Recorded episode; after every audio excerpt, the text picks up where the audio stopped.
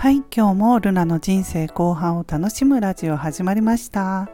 私は2020年からブログを始めて個人事業主になり、50代の人生後半からは無理をせずに自分らしい生き方をしたいと思っている主婦です。今日も聞いていただきましてありがとうございます。今日は Kindle のお話をしたいと思います。えー、今朝はもう8時朝8時ぐらいからちょっと Kindle7 冊目の続きを書こうと思って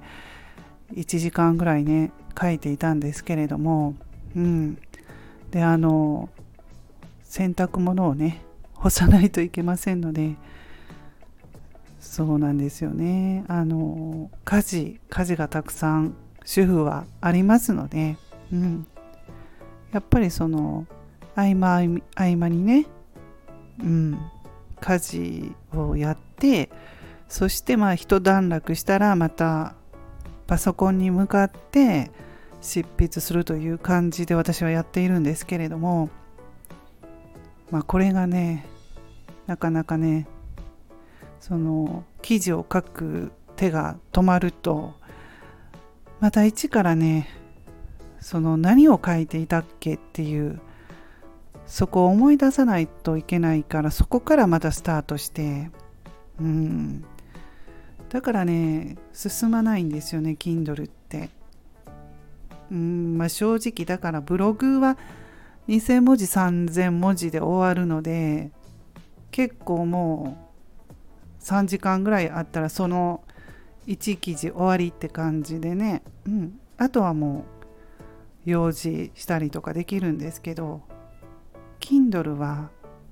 その1冊の本が1万文字以上やっぱりねそれだけないと文字数がそれだけないと本としてはちょっと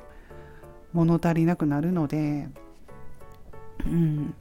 だからその1万文字をね途中途中であの区切ってしまうというかあの一気に書けないので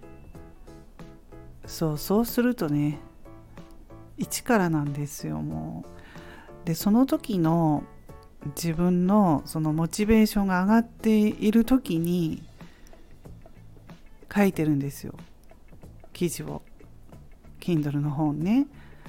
そして一旦そこから離れるとまたね違う気持ちになってるんですよ。次に。パソコンに向かった時に。なのでうん、まあ、完璧を求めてはもうまず出せないですね。もういいかっていう感じうん6割ぐらいで出す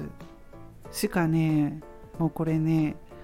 主婦だと仕方ないところがあるんですよ本当にうん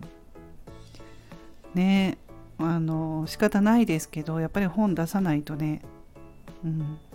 Kindle の本があの書くたびにやっぱり収益化しやすいなと感じましたので書いたらねその時は大変ですけれども置いておくとね、うん、毎日毎日読んでいただいてるので。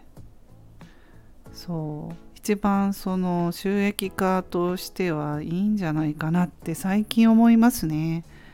はい、でもそういう感じでね、やっぱりあの大変なんですよね。一番大変なんですよ。うーん。いつ仕上がるんだろう って本当に思いますけれども、そんな感じで今日は。はい。もう、これ一回撮り、撮り直さないということでね。はい。今 Kindle の本を書いていますのでなるべくねそちらの方に時間をかけたいなと思っています。それでは今日はこの辺で終わります。また次回の配信でお会いしましょう。ルナでした。